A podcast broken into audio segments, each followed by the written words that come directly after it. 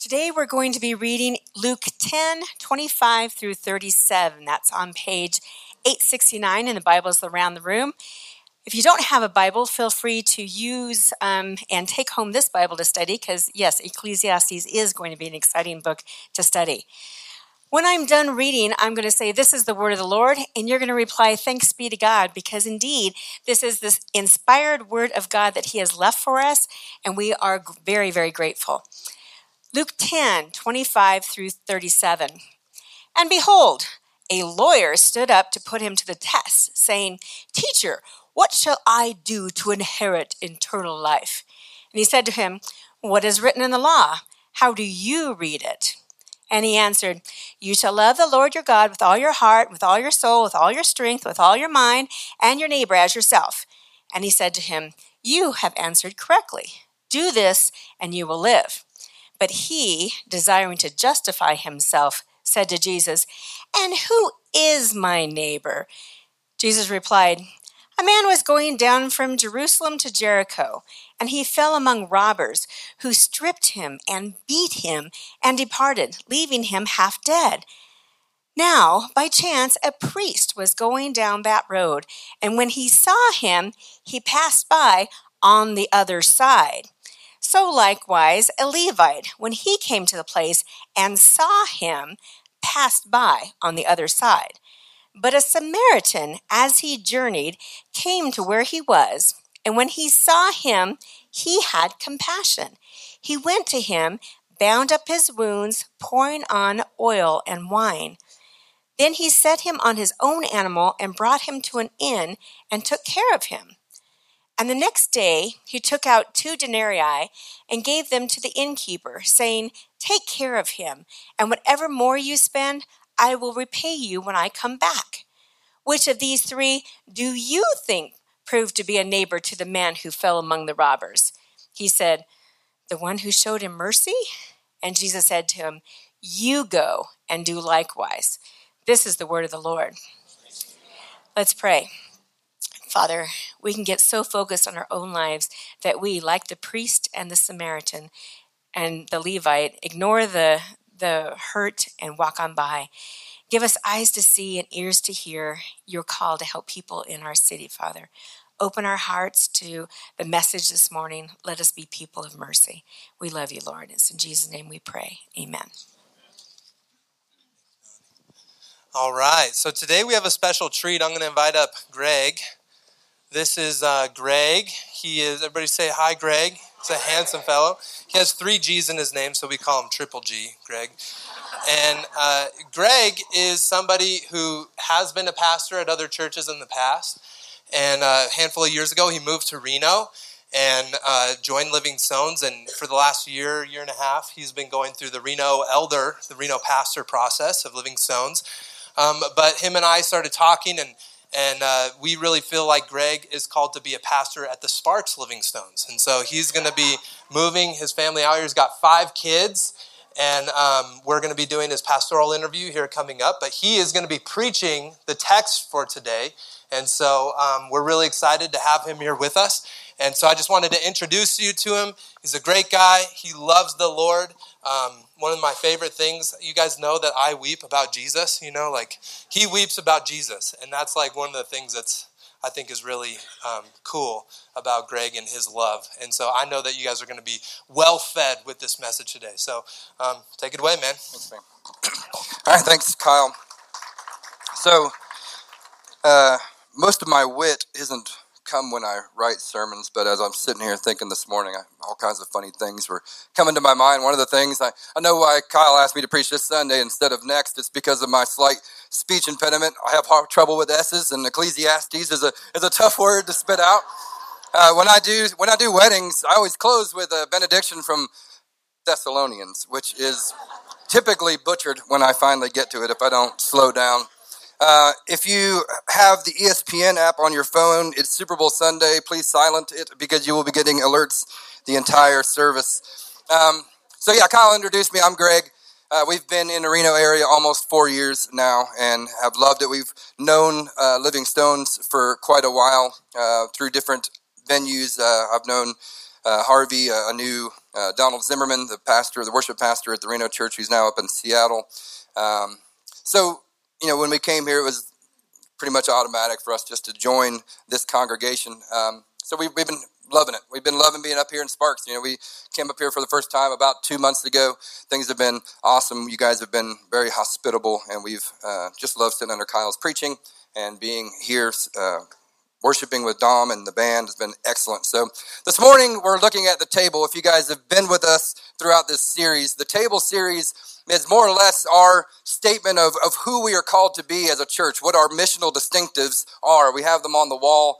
Uh, pretty sure it used to be four, and then we, we jumped to five in the last year. So we're jumping up. Hopefully, we'll fill the wall up. We'll have distinctives all over the place at some point. But the table is is someplace uh, that is referenced a ton in the Bible, but it's someplace that we're all very familiar with. We gather around the table for Christmas dinner. We gather around the table to play poker with our buddies. We gather around the table to have arguments uh, with our families. We gather around the table at work to discuss business. So it's something that we can all relate to. It's an intimate place. And Jesus, we, we know, is referred to as someone who reclined at the table. He gathered at the table with both the religious and the irreligious. He gathered at the table with his friends, and he gathered at the table with his foes. And Christianity is an invitation to God's table. Given through the perfect work of Christ, who lived a perfect life, who died a sinner's death, who rose again for the salvation of his own. So when God saves us, He's not just forgiving us and adopting us, but He's calling us to His table where we have fellowship and where we can feast together. So we've been going through this as a family of churches. We've been going through these key distinctives. We've we've talked about being a family of churches that has uh, a conviction to bring outsiders insiders. So we're saying not only uh, non-believers. We want to call non-believers to join us in a family. We want to we want to find those who have left the church, who have, have stepped out of community. We want to invite them in to join us as a family, bringing those outsiders to where we are now as insiders to call them to join with us. We we've talked about being a family of disciples, making disciples. Um, Kyle talked about what it means to be a disciple. We, we follow and we submit to a teacher. And in our case, we're talking about Jesus Christ, and we want to bring others into that. We bring outsiders, they become insiders. Now we want to disciple them. We want them to know what it means to be a Christian. And then we talked about being a family seeking unity in diversity. So we don't want to just look like the community that we live in but we want to look like the community that God has established from the beginning, a people of every tribe, of every tongue, and of every nation. So we celebrate and we work hard to push for diversity. We talked about last week being a family of churches planting churches. That we see the need in the Reno area to plant more churches. In the North Valleys, uh, in you know we just planted the the South Reno Church, probably northwest at some point. You know, there's there's plenty of room for multiple churches so that people can be in true biblical community in the regions around the Reno Sparks area. And we've planted down in Carson, and we're we're out in Elko, and we see this vision for Northern Nevada. But not just that, we see a vision for God's church being planted locally throughout the world, and that's why we support that as a church. So this morning we hit kind of one of the key distinctives. When I first started to get to know the guys at Living Stones, probably eight, nine years ago, uh, that was something that was came up pretty quick. This this idea of being in the city for the city. If you guys saw Harvey, this was maybe five, six years ago, did a TED talk, and that's that's what the TED talk was about: being in the city for the city. So this I see as a key distinctive of what we believe as a local expression of God's church. So, what this means for us is that we're not a church that isolates ourselves from the rest of the world, but that Jesus calls us and expects us to be a light in the world, to be salt in a decaying world. So, that's when we get to Luke 10. So, two questions I want you guys to be thinking about and asking ourselves this morning are, are these How do I seek the welfare of my city? And what does it look like to love my neighbor? If you're here as a young Christian or, or not a Christian at all, and you wonder what it means to be a Christian, what is, what is this Christian life all about? You came on a great Sunday because this is it. This is what Jesus is calling us to do. And we're talking about the Good Samaritan. This is honestly probably one of the most recognizable texts of the Bible, especially in, in America today, in North America, because all 50 states have a Good Samaritan law of some sort. So even if you don't know it comes from the Bible, this idea of the Good Samaritan, this idea of loving our neighbor, it's, it's, it's well known.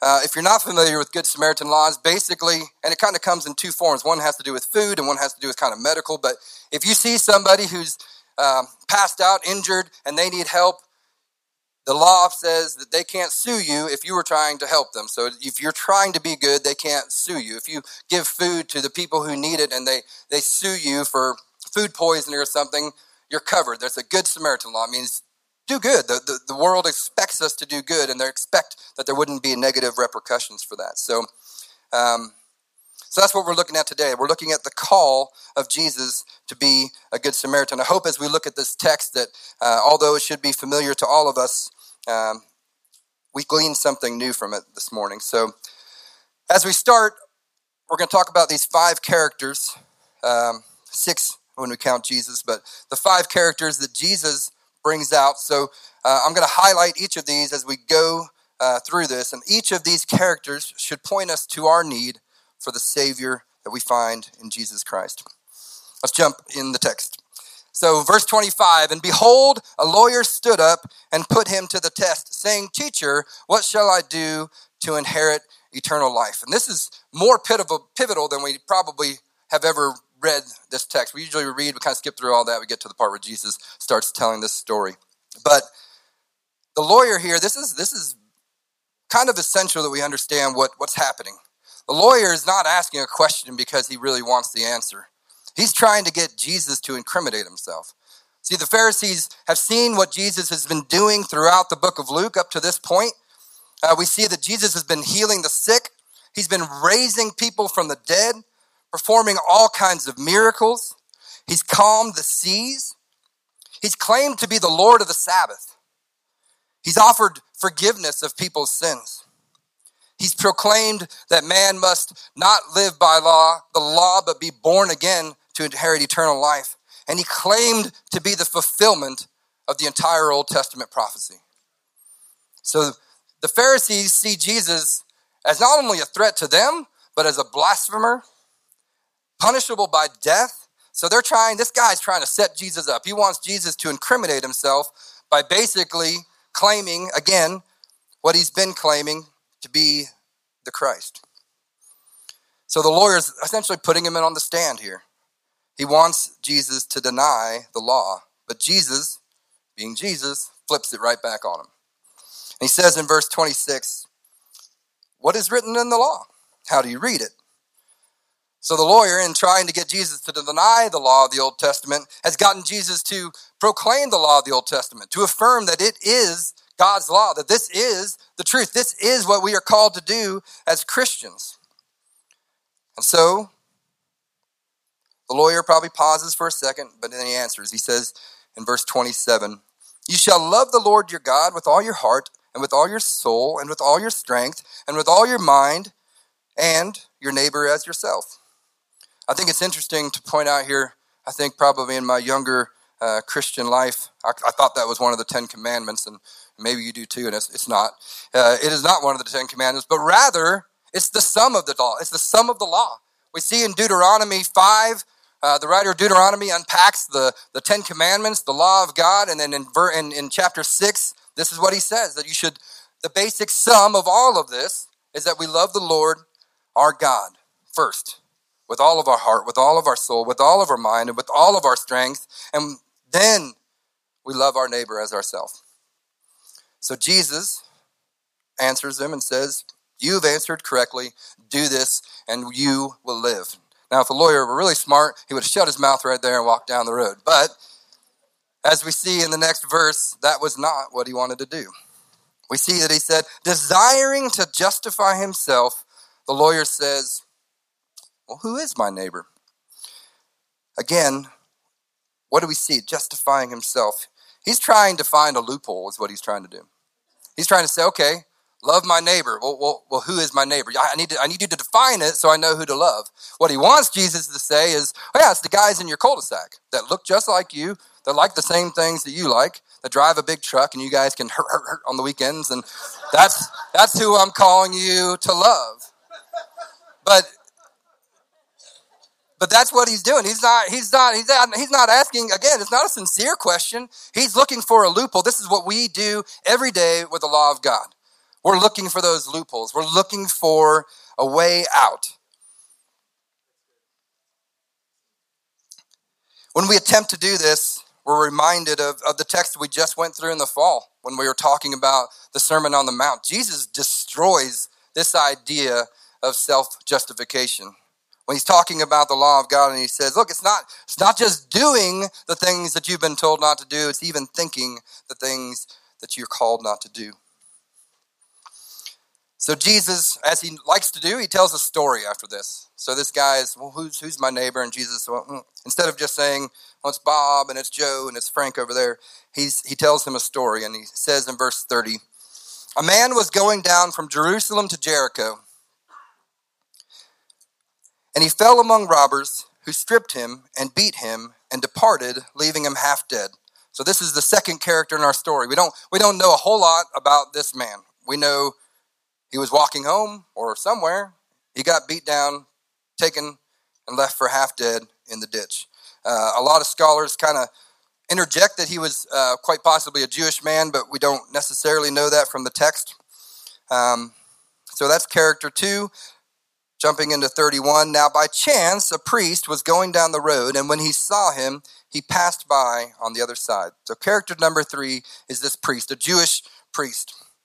And he's traveling from Jerusalem to Jericho. So that's up on the hill to, uh, of Jerusalem, down Jericho. So we can we can make an assumption or, or think likely this guy, this priest, just came from the temple in Jerusalem. He, he came from serving his month long tour of duty as a priest, doing priestly things. And so he's walking along, walking back home, sees a man in need, and walks by the other side. Perhaps he was ready to get home. He missed his wife, he missed home cooked meals, he missed laughing with his kids around the dinner table, and did not have time to stop. Perhaps, perhaps he thought the man was going to die anyway. This guy's a priest, he's not a doctor. What am I going to do? This guy's dying, is what it is. Or perhaps he was scared that the robbers were still around and he didn't want to get jumped himself. Perhaps he was too busy doing churchly things and didn't have time to, to love this man. Or perhaps, and I think this is where a lot of us land when we see somebody in need, perhaps he thought this man had done something to deserve it. Maybe he thought this man, you know what? This guy was probably flaunting gold chains and making himself a target.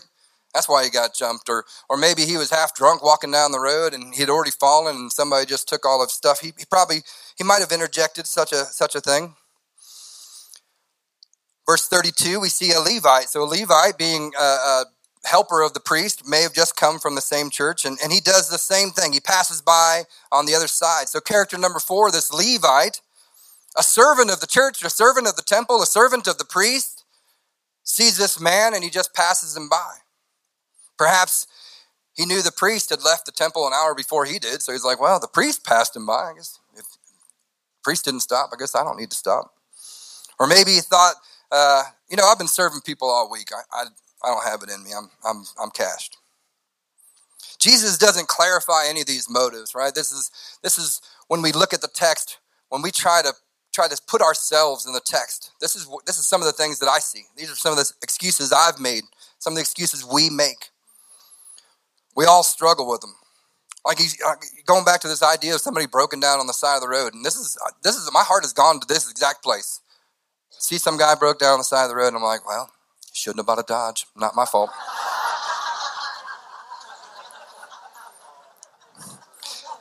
We, we come up with all, I mean, and how foolish is that? Maybe, maybe we see it's a junky car. We're like, should have bought a better car. I don't know. Or you see them with the flat tires. Like, well, that's why I always keep new tires on my car. Shouldn't have ridden on those bald tires. That's your fault. We pass them up all the time. So we come now to verse 33 and the Samaritan. It says, But a Samaritan, as he journeyed, came to where he was, and when he saw him, he had compassion. Character number five, if you've been around the church for any length of time, you've, you've heard this idea that the Jews and the Samaritans hated one another. The, the Samaritans were seen by the Jews as like muggles. They were half breeds, they were half bloods. They were they worshipped pagan gods. There's some stories too where, where they threw the blood of pigs in the temple. Like they were they were nasty. They hated one another. It's, it's worth pointing out that just before this in Luke, Jesus had taken his disciples to preach the good news to the Samaritans, and the Samaritans had rejected them. And yet we see Jesus, a Jewish man, making a Samaritan the hero. We see Jesus making a very clear racial distinction right here. And people, including some big pastors, have made statements as of late that the gospel has nothing to do with social justice and racial diversity. And when we bring it up in the church, we're taking away from the gospel of Jesus Christ. That's not the case. They're wrong. Dead wrong. They're smarter than me in a lot of ways, but they got that one dead wrong. Jesus is making the Samaritan the hero of the story. Just after the Samaritans kicked him out of, of their place, just after they'd done all these things. And Jesus is just pushing the face of this lawyer into the ground as, as, as he does with you, me and he does with you. Jesus is using this short story to call the religious and self justified to repentance, but he's also calling us who use race or class or gender or any other distinction to divide us from them, calling us to repentance. In verse 34, we see the Samaritan. He went to him and bound up his wounds, pouring on oil and wine. Then he set him on his own animal and brought him to an inn and took care of him. The Samaritan. He saw and had compassion. He went and gave him help. He met his immediate needs. We're the worst about this. This is our day and age. We're, we're really good at the first part. We can see and have compassion. And we can post a nice Instagram story. We can post a nice Facebook blog about these people in need, but how much how many of us are actually doing anything about it? It's not enough to see. We have to do. And not only did he meet his immediate needs in verse 35, the next day he took out two denarii and he gave them to the innkeeper, saying, Take care of him, and whatever more you spend, I will repay you when I come back. So this amount of money uh, is basically like two days' wages. So for the median income in our area, that's like two to four hundred bucks. So the guy gives him two hundred, uh, four hundred dollars, and says, "Hey, take care of this guy. If you need anything else, I'll be back. I'll, I'll, I'll make up the difference." So not only is he picking him up and meeting his immediate needs, but he's making sure that this guy has what he needs to get back on his feet. And he's not pulling out 10 grand. I think some of us, it's like we, we don't feel like we can do it. We don't, we don't have the means. We're probably, you know, we're not South Reno. We're not riding in Bentleys. But I just pick on him. I'll call Ryan and apologize. But uh, you know what? I might not be able to buy a new car for a guy who, who can't get to work, but I can, I can give him a ride. I can pick him up. I can take him with me. It's not a big deal. So Jesus, after sharing this story, says, Which of these three do you think provided or proved to be a neighbor to the man who fell among robbers? And he said, The one who showed him mercy. And Jesus said, Go and do likewise. I picture the lawyer kind of hanging his head here. If, if, you know anybody that's a lawyer you know those super smart people, there a lot of confidence until you nail them on something. Mm, the one who gave him mercy. You notice that he doesn't even say the Samaritan? This guy hates Samaritans so much he won't even say the Samaritan is the good guy. He just says the one who showed him mercy. I find it, I don't know, interesting, motivational. Uh, I cried like a baby when I listened to it, but Martin Luther King Jr.'s last sermon before he was assassinated was this text the story of the Good Samaritan. And he said this. And so the first question that the priest asked, the first question that the Levite asked was If I stop and help this man, what will happen to me? But then the Good Samaritan came by and he reversed the question. If I do not stop to help this man, what will happen to him? We're not called to leave here and simply have compassion. We're called to be the hands and feet of our Lord and Savior Jesus Christ. We're called to go and do.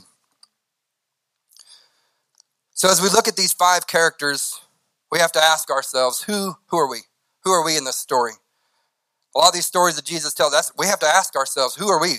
Who is God? Who is God calling me to be? What is God calling me to repent of? Maybe we're like the lawyer and we're trying to justify ourselves.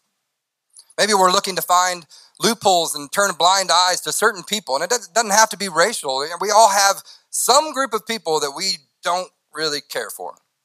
And we avoid serving those people. We don't see their needs as that important. I think when we try to analyze if we're uh, someone who tries to justify themselves, I think one good thing you can do, think about when somebody asks you, why do you believe, or, or why are you saved, or what, what does being a Christian mean, or if, if your story is more about you than it is about Jesus Christ, you might consider yourself self justified. Because our story is Jesus, Jesus, Jesus, Jesus, Jesus, Jesus, and more Jesus. Maybe we're like the victim. I know there's some of us here today, we feel beaten down. We feel like we have no hope. We're unable to help ourselves. I want to point you back again to Jesus' Sermon on the Mount. He starts the whole thing out saying, Blessed are the poor in spirit, for theirs is the kingdom of heaven. Blessed are those who mourn, for they shall be comforted. Blessed are the meek, for they shall inherit the earth. Blessed are those who hunger and thirst for righteousness, for they shall be satisfied. If you're here today and that's where you're at, I encourage you to talk to myself, one of the one of the pastors of this church. I hope that you're in a community group, and I hope you feel like you can share that burden with your community group, so people can love and support you. Maybe you're like the the the Levite he says, "Ah, oh, it's not my job." Or maybe you're like the priest. You're too busy. Too busy doing church things, even. You know, I stacked chairs after church today. I don't have time to help that guy. Maybe you think someone else will do it. Maybe, maybe you feel like you've already done your good deed. Maybe you're afraid of the cost. The thing is that each one of us is every one of these characters. Maybe not all at the same time, but possibly all on the same day. We got to ask ourselves what excuses are we making to not stop and help those in need? Jesus is calling us to be like the Good Samaritan who, filled with compassion, he gets off his animal and he moves to help this man. He pulls him up out of the ditch, he meets his needs. Living like this, it's, it's costly. But this text is calling us to help without regard for our own well being. It's calling us to not question the circumstances that landed somebody where they are, but to meet their need. And not just willing to meet their immediate needs, but willing to invest in people in situations that get sticky and costly. Jesus is showing us that when he says you are to love your neighbor, it's not the narrow brush that he's painting with. He's painting broad strokes. He's not saying, hey, this is about helping the homeless guy, give him a sandwich. He's not saying this is this is about helping those less fortunate. He's saying this is everybody, everywhere, every time. This is what Jesus is calling us to. I think sometimes we struggle with even knowing what to do. But God has put certain talents, certain passions within each of us that, that are very well could be what God has intended us to do as, as, as servants of Him. There's all kinds of, of ways we can serve. Uh, in Northern Nevada, you know, you have the Nevada Food Bank. They're always looking for help.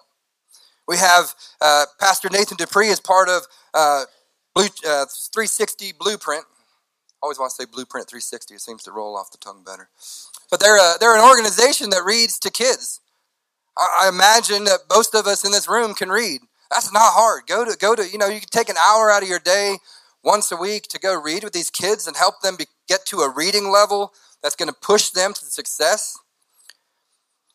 There's foster care and adoption. There's people in this very church that serve women in the, in the sex industry. There are ways that we can serve. There are people, we don't have to be the brainchild. We don't have to do it on our own. We can just be the bodies that help people who are moving towards loving and serving our city. I think we have to stop. We have to stop and think oh, if I'd spent less time looking at my own problems or my own to do list and took more time to lend a hand to someone in need, what would that point people to? And I really want to drive this home with a whole bunch of scripture right here at the end because this is not my idea. I'm not making this stuff up. This is this is what our Lord and Savior preached. This is what our Lord and Savior taught the apostles and they taught.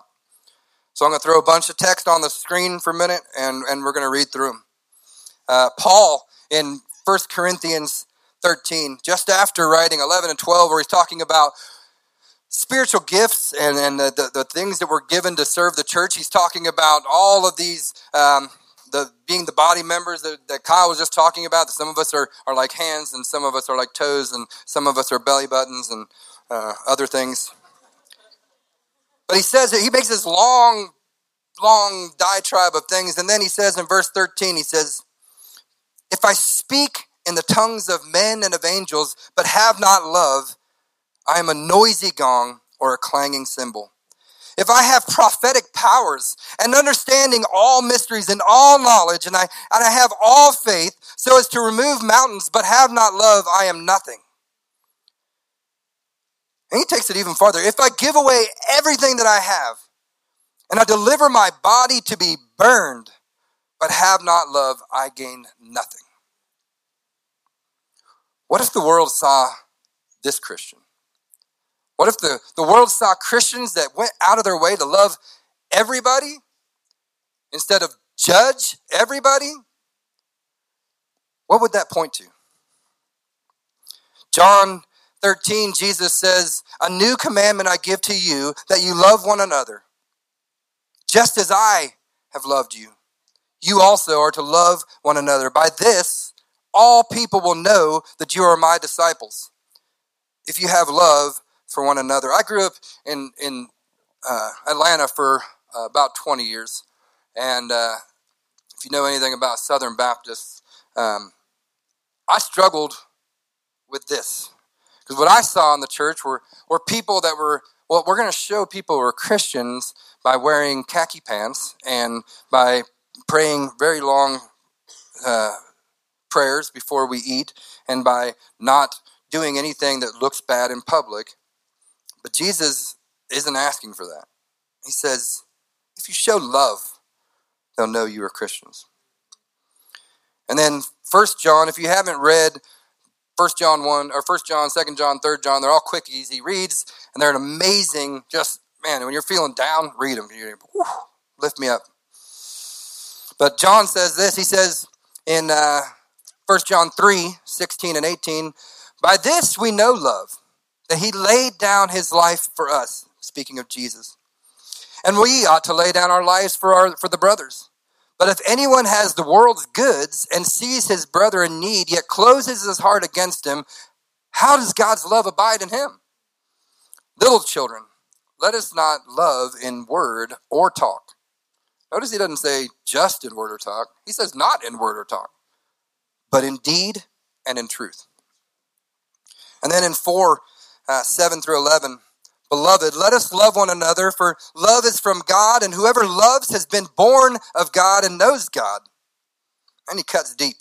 Anyone who does not love does not know God, because God is love. In this, the love of God was made manifest among us, that God sent his only Son into the world so that we might live through him. And this is love not that we have loved God, but that He loved us and sent His Son to be the propitiation for our sins. Beloved, if God so loved us, we also ought to love one another. Serving others, loving our neighbors, it takes sacrifice. We sacrifice our time, we sacrifice our talent, our comfort, our peace. It's costly. I mean, it is. It's when you speaking about. and I'll do it now because my kids aren't here yet. But speaking about adoption and, and foster, it costs. It costs a ton of comfort. It's, it's painful. It's disruptive. But God has called us to love and to make those sacrifices, not because we're good, but because Jesus has sacrificed everything for us. By loving others, we are inviting outsiders to become insiders. By loving God, we are becoming disciples, and in love, we are making disciples. By loving others, we are seeking unity in diversity. In loving others, we are supporting the mission of God's church being planted throughout the world. And by loving others in our city, we are being in the city for the city. In Jeremiah 29, um, Jeremiah is writing a letter to God's people who are in exile. And these people want to get out, and, and, and many of the people are saying, Yeah, God is about to deliver us from, from the hand of our, our captors. And Jeremiah writes this letter basically saying that's not the case. And he says in verse 7 of 29 But seek the welfare of the city where I have sent you into exile, and pray to the Lord on its behalf, for in its welfare you will find your welfare. This is a call to be in the city for the city. So now we come to the table, the Lord's table, the time of communion. I'd like to invite uh, those who will be serving communion up to, to prepare the elements. And when we take communion, we're approaching a table more important than any of those found anywhere else. See, in this table, we find the grace and the love of Jesus Christ and his body broken for us and his blood poured out for our sins that says, I know, I know you haven't loved perfectly. I know it's hard. I know you fail. But I have loved you perfectly. I have forgiven you. I have given you grace. And we come to his table to celebrate that truth. It's one of two sacraments. We're also doing baptisms today, so we get the, the double whammy this morning. Uh, this is one part of our service where if you are not a believer, we ask that you don't participate, not to not to put you down, but because this is a proclamation that we see Jesus Christ as our Lord and our Savior. That we see his blood on the cross, his body broken as a propitiation for our sin. And we have claimed Christ. So we ask that you refrain from taking this if you are not a, a believer this morning, but this invitation to the Lord's table is, is for you, if that's you. And if you have heard the word of God this morning and that's something you you feel is moving in your heart, I invite you to, to again talk to myself or one of the pastors this morning. But remember that because Jesus loved us to the point of laying down his life, we can go and do likewise. Amen.